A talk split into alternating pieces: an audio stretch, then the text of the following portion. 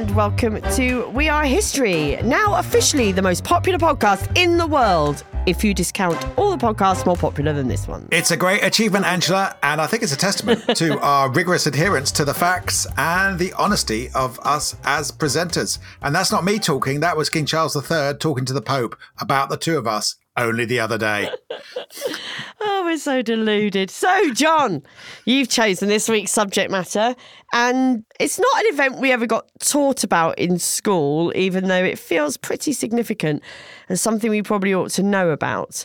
And even today, in Black History Month, I don't think this massive story ever really makes the cut, does Yeah, it? I'm going to stick my neck out about Black History Month, Angela, which I think is a great innovation and much needed. But, but, the stuff that gets taught in Black History Month is, in a way, its own sort of neo colonialism, because all my kids were ever taught was Black American history. Rosa Parks, Martin Luther King, the Selma March. They were taught the same bits of Black history over and over again. And all from the most powerful country in the world, the country which currently dominates the culture and economies of many other countries, in the way that European colonial powers did when all these racist problems took root. So all I'm saying is stop making everything, including Black History Month, about the USA. That's my two cents. Oh, two centimes. Those were my two. They were two euro cents, not dollar cents. Of course they were, John. So what you're saying, John, if I if I've got this right, is you're against Black History Month. That's what you're saying. What you're saying is why isn't there a White History month? I'm not saying that, Angela.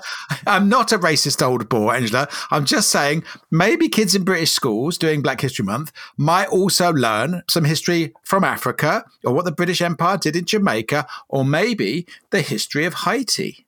I like your segue there, John. I see, bringing it back to the subject in hand. Thank I would you. say, John, I do. I know. You know, you said about your kids learning. Your kids were at school what 10, 15 years ago now. I think things have changed a bit. I No, think- it's still um, still going on though. I was a chair of governors, and it was always pictures of Rosa Parks on the bus, and it's like, fine, we do need to learn that stuff, but they learnt it over and over again, Yeah. and it's still going on. anyway. It was just a while ago they were at school. That's all I'm saying. Thank you. Anyway, I'm very pleased with my segue because this week we're doing a story from Haiti, the slave rebellion that ended with independence for that colony and the abolition of slavery after the biggest slave rebellion since Kirk Douglas said to the Romans, I'm Spartacus. No, I'm Spartacus. Sorry, it's automatic, isn't it? You can't help yourself. Um, so set the scene for us, John. Tell us about Haiti in the 18th century. I'm going back even further than the 18th century, Angela, which I'm sure you'll approve of, because the whole colonization of the Americas started in Haiti. If you remember the Christopher Columbus episode, Columbus left behind a colony on the island of Hispaniola, of which modern day Haiti is the western half. And when he came back, they were all dead, brutally murdered. And the Europeans decided that creating colonies in the New World was a terrible idea and maybe they should forget the whole thing. Yeah, or perhaps not. so eventually, Haiti becomes a French colony called Saint Domingue. That's the west of the island, and the east was a Spanish possession. Yes. And even today, they're two separate countries, aren't they? Haiti and the Dominican Republic. Yeah. But before the slave uprising, Saint Domingue had been a French possession for nearly 100 years, since 1697. And it was the most valuable colony in the French Empire. Yeah, amazingly, the French had opted to give up Canada rather than their colony in the Caribbean. Such was the income from the sugar plantations on Saint Domingue that they were desperate to keep it at the end of the Seven Years' War. How long was the Seven Years' War, John? Not sure, probably should have looked that up before I came. I think it's about six years, eight months, something like that. Was it? I saw like that. So Haiti was a huge money spinner for France, producing the very essential commodity that was sugar. Yeah, I think we talked about this, didn't we, in our episode on Equiano and the Sons of Africa? All that suffering, all that exploitation, African families ripped apart, millions of slaves transported across the Atlantic, terrible conditions. And it was all so Europeans could have sugar. Yeah, not vital medicines or essential minerals, just a bit of sugar to have on their frosties. And frosties are already sweetened, you don't need to add sugar. I think you might be getting a bit out of sync, John, um, because Frosties weren't invented till just a tiny bit later. Yeah, the point is, Angela, sugar was big bucks back then. Big francs and mm. big quids, not big bucks. The two biggest sugar producing colonies in the Caribbean were Jamaica, which was British, of course, and Saint Domingue, which was French. And sugar was a particularly labour intensive crop to produce, wasn't it? It had to be processed on site. Yeah. So there were slaves in the fields planting the cane, chopping the cane. Then there were slaves working extremely long hours in the processing plant, feeding in the cane to the crushers, where slaves could often lose an arm or be crushed to death. The mortality rates in Saint-Domingue were incredibly high for slaves, which meant they kept importing more and more slaves from Africa. They were just replaceable, weren't they? Dispensable. Yeah. 50% of them died in the first year, often of yellow fever or malaria, diseases that thrived in the tropical climate of the island.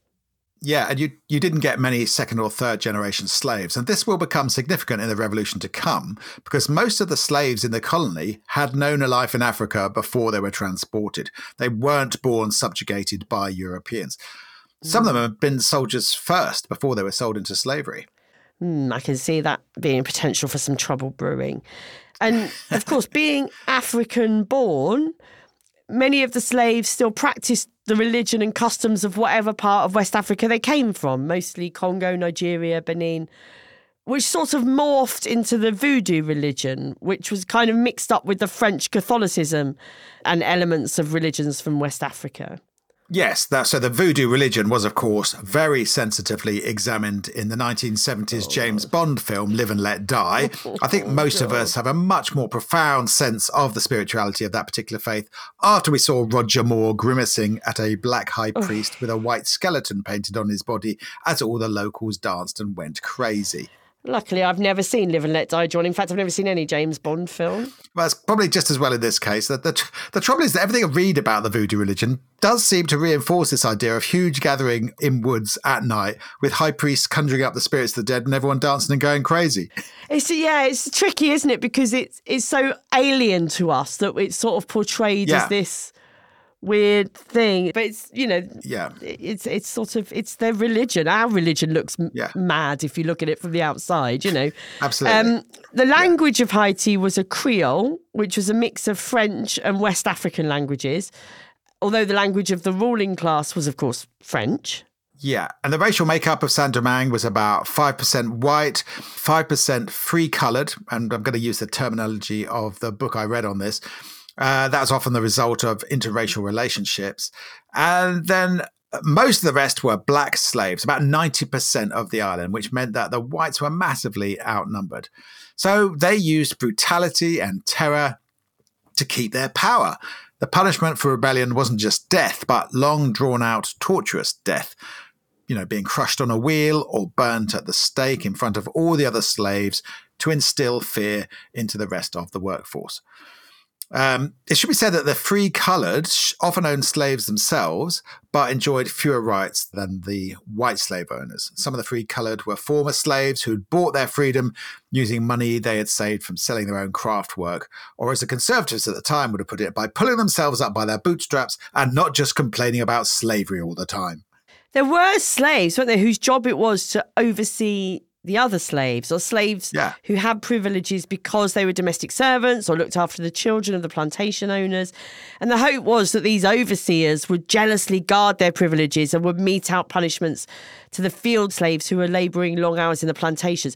Uh, th- this occurred to me, John, when I was reading your notes here. This really reminded me of the sort of thing that happened in concentration camps, where you Yes. turn victims of an awful regime against each other rather than against the perpetrators.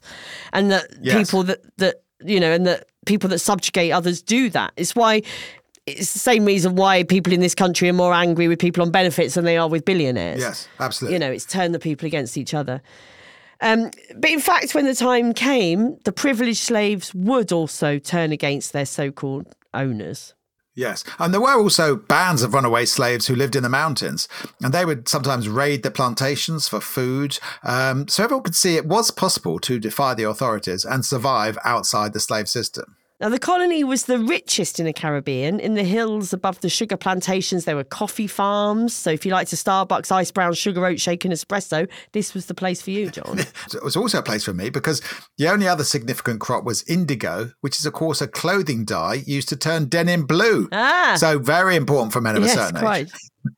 Um, the colony was probably the richest in the whole New World. They call it the Pearl of the Antilles. But it could only trade with France, sell to France, buy from France, which was sort of annoying for everyone there. A system called l'exclusif. No idea what that means. um, and their colonial society, obviously very influenced by France. The white kids were sent there to be educated, etc.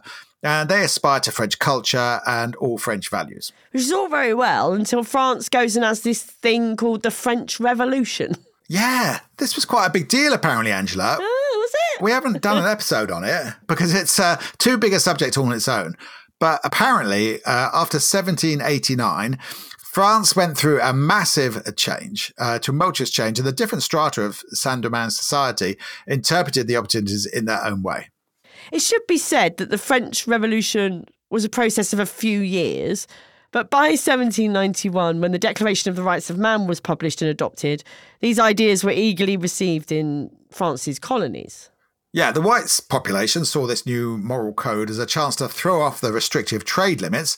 Uh, and they were like, we could be like the 13 American colonies and be independent and get richer, buy and sell with the British, Spanish empires, etc. Imagine seeing the phrase Declaration of the Rights of Man and thinking it was only about white people. Imagine the thought process that that. exactly.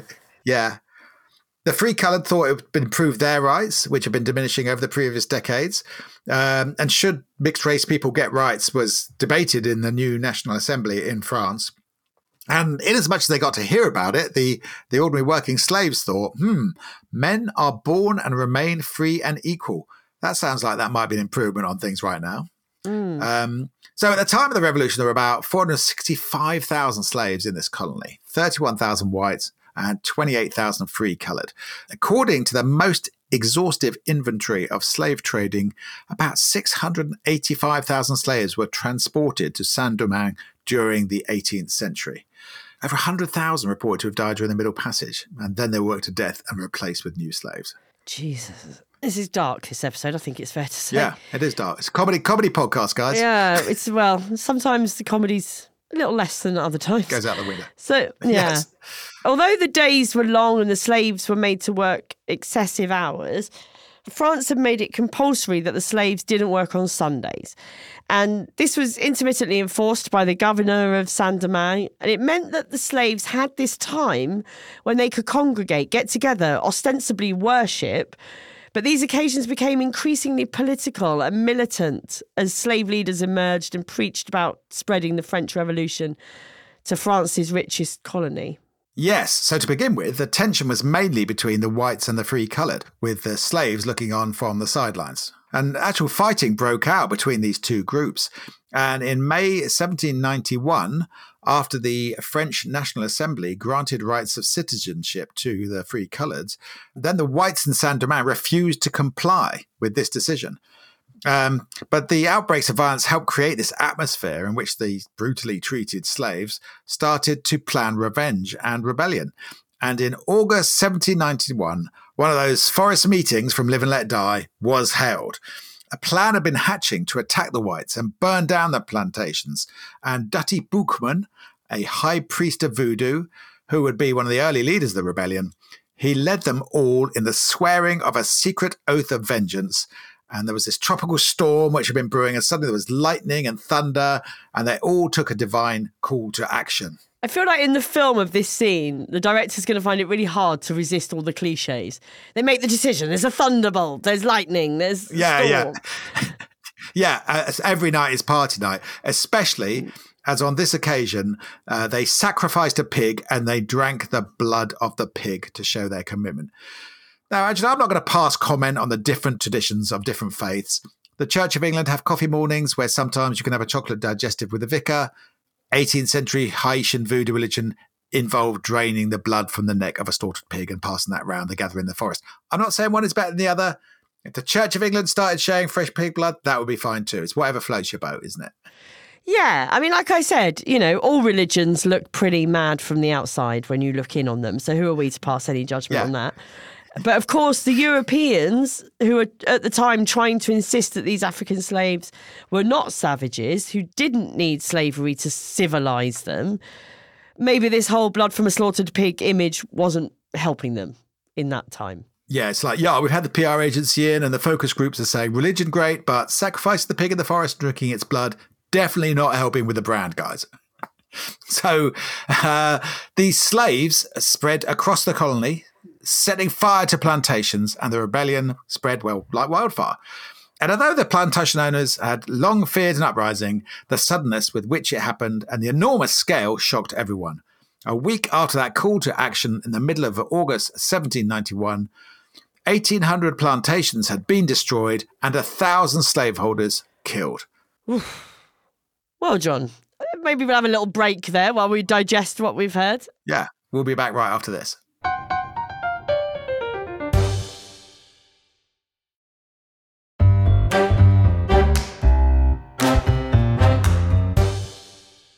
Okay, welcome back. We're talking about the Haiti slave rebellion of 1791.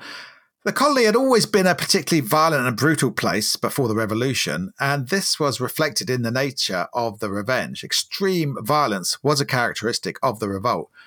Slave owners' families were murdered. The reports of their children's head were displayed on spikes at the head of rebel columns. I'm not sure this is actually true, but it was reported.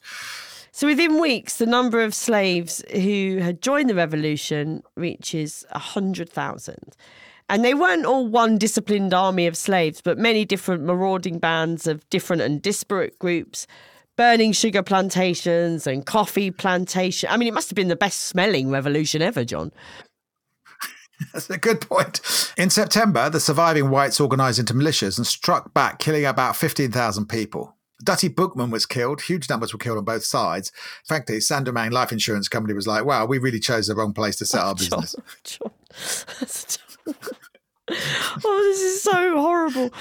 Um, though they were demanding freedom from slavery, the rebels did not demand independence from France at this point. Is that right? Yeah, most of the rebel leaders professed to be fighting for the King of France, mm. who they believed had issued a decree freeing the slaves which had been suppressed by the colonial governor. Remember that even though a revolution was continuing in France, the king at this point still had some authority.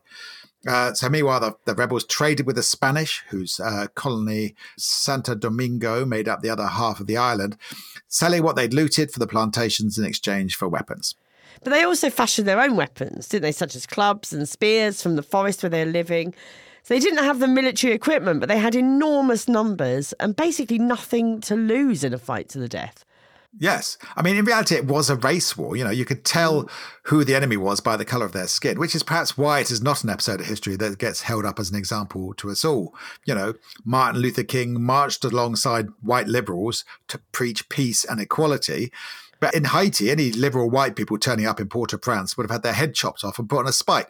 Maybe that's why it doesn't feature in Black History Month. I can't believe you're against Black History Month, John. I'm not. You weren't listening. I mean, Nigel Farage, you expect him to be against it, but John O'Farrell, Jesus Christ. I suppose everyone moves to the right as they get older. That's what they say. Stop. I didn't say that. That's not what I said. uh, by this point, many whites had sold all their belongings and left the colony with little hope of their old life returning. And this is brilliant. There's this newspaper advertisement of the time offering the sale of a coffee plantation, really seeking to make the best of a pretty unattractive proposition all the buildings had been destroyed and the slaves were gone, fighting on one side or the other. But the slaves were actually included in the sale on the off chance that they might want to come back and work as slaves again. Oh God, you know the world's been turned upside down when you feel sorry for the estate agent. Yeah, so it's like, is it a working coffee plantation with an income? Yeah, well, it's currently undergoing some changes, but it has been a very profitable plantation in the past. Great potential as a restoration project. Right, right. And it comes with the workforce. Yeah, they're, they're listed with the cell. I mean, they're away at the moment on a team building exercise in the mountains. All these burned down buildings, very much part of that. Uh, but when they're ready to give up their newfound freedom and return to brutal slavery, yep, this is where they, they all slept before, in this charred ruin here. So by 1792, rebels controlled a third of the colony. Yeah, there were still some plantations functioning, some slaves working as normal, and there were black people employed to fight the rebels. In fact, it seems like this whole episode is packed with people switching sides, betraying each other, misunderstanding what their enemies stood for. The Free Colours fought in the name of the king because they thought he still ruled France. And it was him who wanted greater rights for them. Then the slaves supported the British as enemies of the French, but the British actually wanted to restore slavery. It's confusing. Yeah, it's bad. That's crazy. And finally, France's National Assembly decided it's time for action, and they send 6,000 troops and a new governor who tried to stop the killing, by abolishing slavery in the northern province. Sonthonax was a product of the French Revolution, which until Napoleon came on the scene was ideologically against slavery. But this move, of course, infuriated the local whites who decided they didn't want to be a French colony anymore. And some of them contacted Britain to inquire about British sovereignty over the colony. I mean, French people, John, saying they would rather be British. Things got to be pretty bad before yes. you can imagine them doing that. Oh, no, no. I always thought that England is much better than France. Warm beer, overcooked meat, the processed cheese. I love old blighty moi. Je suis tellement anglais, moi.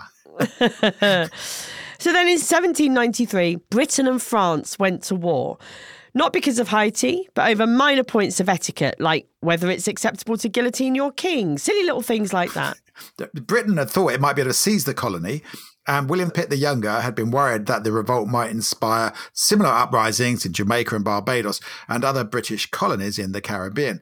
So thousands of British troops were sent to the island where they would die heroically of yellow fever. Initially, the rebels welcomed British soldiers as allies against the French whites, but everywhere the Brits controlled, they restored slavery, which made them hated by the vast majority of people.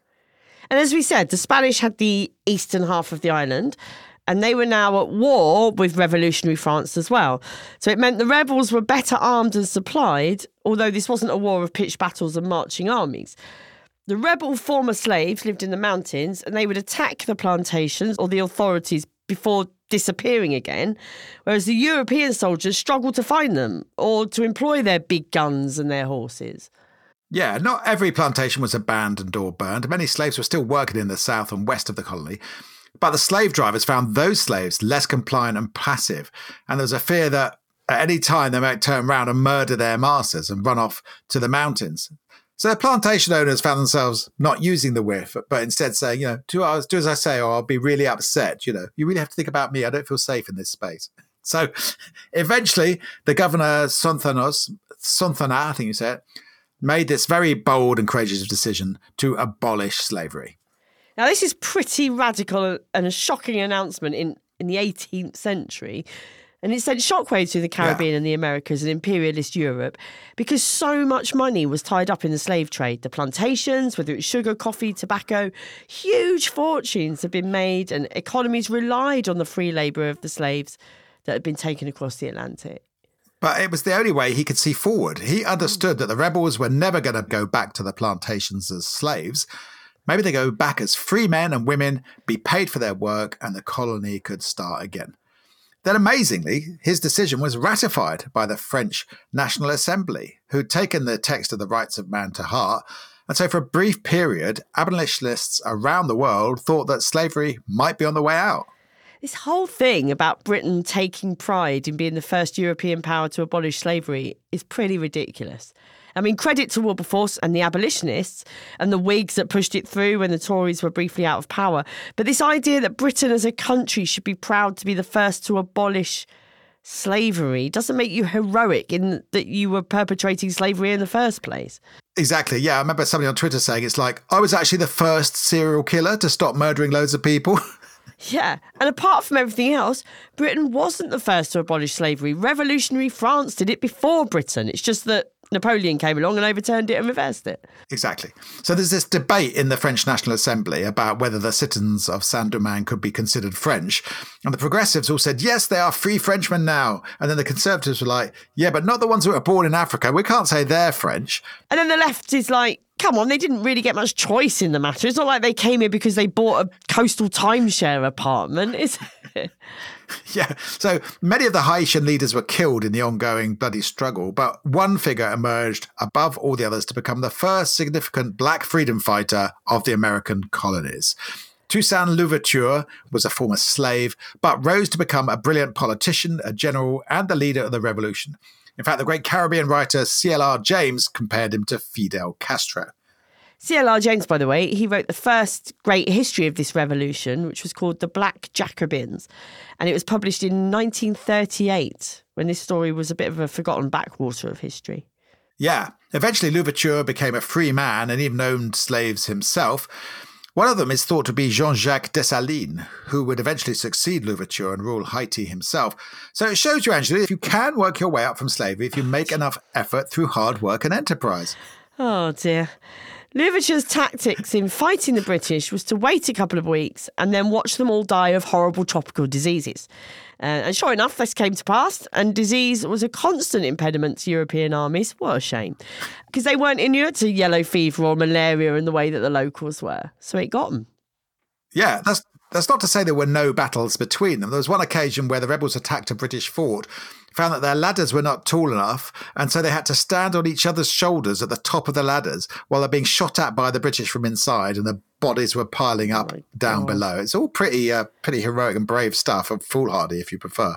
Yeah. Then in August 1798, having lost maybe as many as 100,000 men in Haiti and having spent millions of pounds, the British withdrew. The whole episode had been a military and humanitarian disaster. We're fighting on the wrong side for the wrong reasons and it ends in total failure. So is it any wonder that, you know, this is something the British history books prefer to forget about? I wonder why. I wonder why it is. Maybe that's another good place to take a break.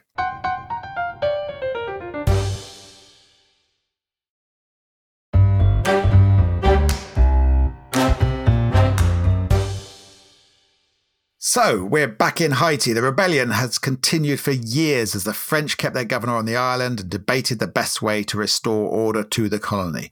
The former slaves grew food and raised animals in small holdings up in the mountains or in the plains. There are so many battles and massacres and sieges and public executions over these years that it would take a whole podcast series to recount them all. Yeah, but basically, it just settled into this impossible stalemate where the former slaves were not going back to the plantations, and the former plantation owners still believed they should be in charge, and all the black people should do exactly as they were told.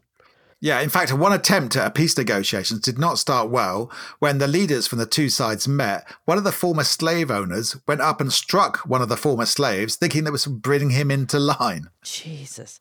Um, when Louverture negotiated terms with the British and Spanish without checking with his supposed masters back in Paris, this was seen as a very provocative act. He was still claiming to be acting in the interests of France, to whom he declared his loyalty, and yet he was behaving like the ruler of an island, which in effect he was, even though Sonthonax was still in office.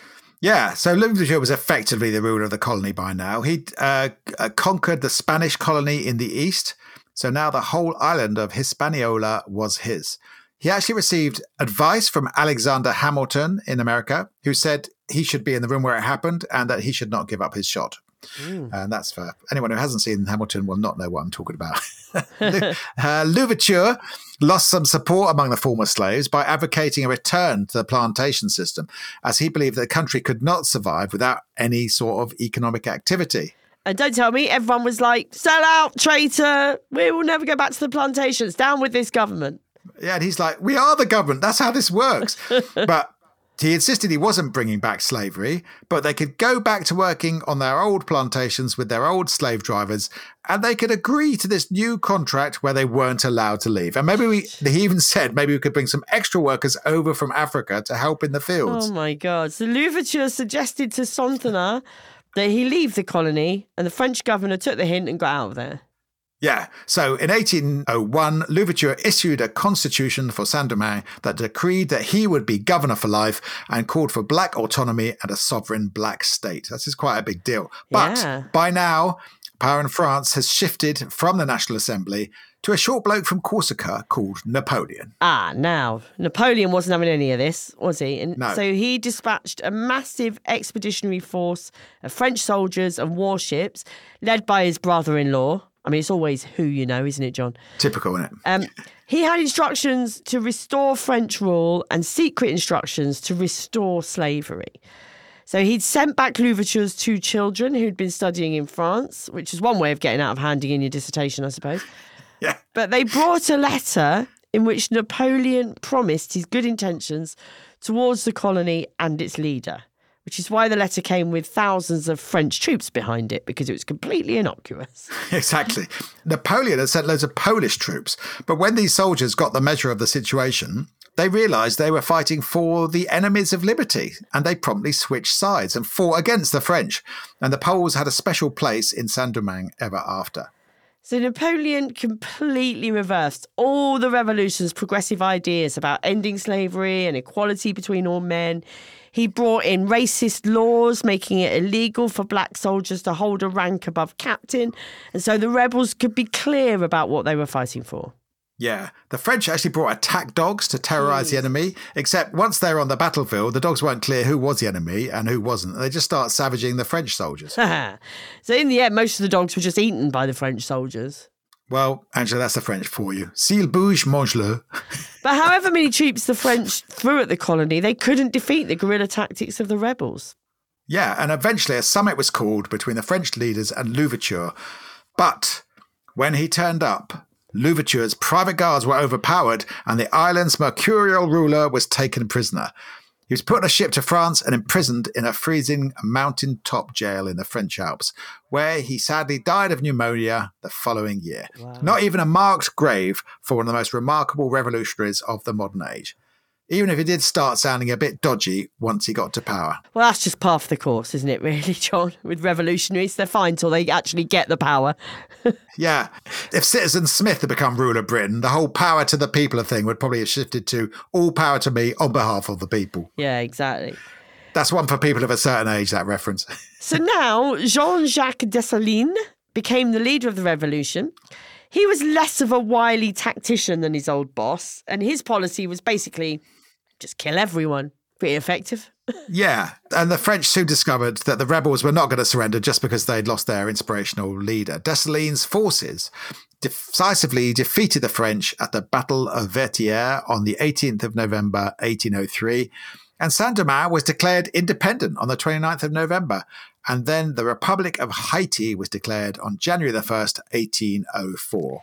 Yeah, and the name Haiti is derived from the indigenous Taino Arawak name for the entire island of Hispaniola, uh, which they called Haiti, which meant land of mountains. Yeah, the former slaves saw an affinity with the Native Americans who'd been persecuted by the Europeans, although I'm not sure if there are any Arawak or Taino Indians left by this point. Mm.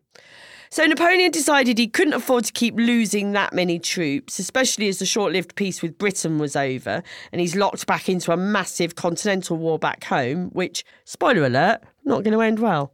Yes. So Dessalines now cemented his rule with a brutal massacre of all the remaining whites in Haiti. Uh, Haitian massacres of 1804 saw between three and 4,000 white people murdered. That was the level of mistrust of the whites and their intention to restore slavery. And of course, they had to factor in the threat from outside, you know, the danger of foreign powers reoccupying the island, because they would want to end this example of a former slave colony governing itself.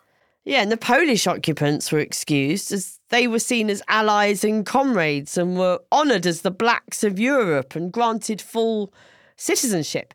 So the massacres weren't spontaneous acts of brutality, but happened on the strict orders of Jean Jacques Dessalines, the first ruler of an independent Haiti.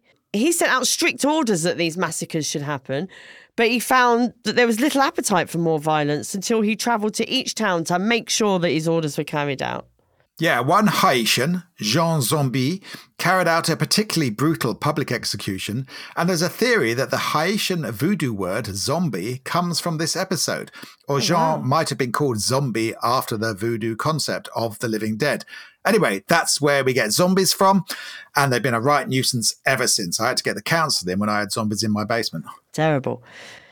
Some of the white people escaped the massacre and managed to flee to the United States, where Haiti became a terrifying warning about what might happen if they abolished slavery in the southern states. So it sort of helped harden attitudes about abolition for generations. Yeah, the United States did not recognize the independence of Haiti until 1862. Wow. It was always blocked by the southern states. But without defeating Haiti, France would probably not have sold its continental territories to the USA. So, no Louisiana Purchase, no expansion of the United States, a completely different history for North America and the world. Yeah. An independent Haiti struggled in the international community uh, for the following decades. The European powers refused to trade with it or accord it the status of a new regional power.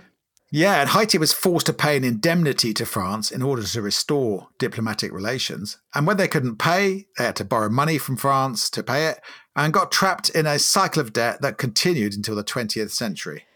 So it's basically a fine for having a revolution. Yeah. And slavery wasn't fully abolished in the French colonies until 1848. And getting rid of slavery in the United States, well, John, that was a right old kerfuffle. Tell me about it. So that is the Haiti Revolution. Uh, thank you to Laurent Dubois for your book Avengers of the New World. I can't remember that, Angela. The last time I read an episode from history, so packed with massacres, cruelty, tortures, and then more massacres. It just became a bit of white noise of violence, didn't it? Sorry about that, listeners. But if you managed to avoid all that, there's always the agonising death from yellow fever. Goodness me. Our sincere apologies to the Haiti Tourism Board. I don't think we've done much for them. Doesn't make it sound like your number one holiday destination, does it? No, I mean, no, even today, there's massive food insecurity in Haiti. Parliament isn't functioning properly. The justice system has basically collapsed. And armed gangs control a lot of strategic points in the country ports, distribution sectors, and all that. Adult literacy is around 50%, and the violence continues. President Moise was assassinated in 2021. And that year, of course, saw a massive earthquake, and there are huge challenges distributing aid in what many international observers say is a failed state. So that's it for this week. Yes, thank you for listening. Do go to Apple Podcasts, give us five stars. Um, join the Patreon. Should we do a shout out for our Patreons? Yes, fantastic Patreon supporters. We love them. So we'll say hello to Luke Chanel. To Joel Burton. To, ah, now, this is someone I know, John, to Gavin Saxby, who listeners might be interested to know. Uh, you know the nuclear bunker in Dundee where I had my hen do, oh, yeah. and that I talk about quite a lot. I'm a patron of their bunker. Gavin Saxby is the manager of the restoration project there. So um, look that up. Uh, the 28 group observed in Dundee. Fantastic. Thank you to Lizzie Waterhouse. And finally to Mel Jewell. And that's it for today. We will see you next time.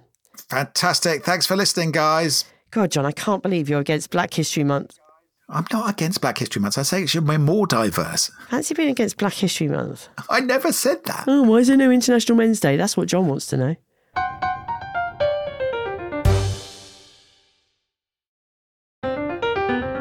We Are History is written and presented by Angela Barnes and John O'Farrell, with audio production by me, Simon Williams.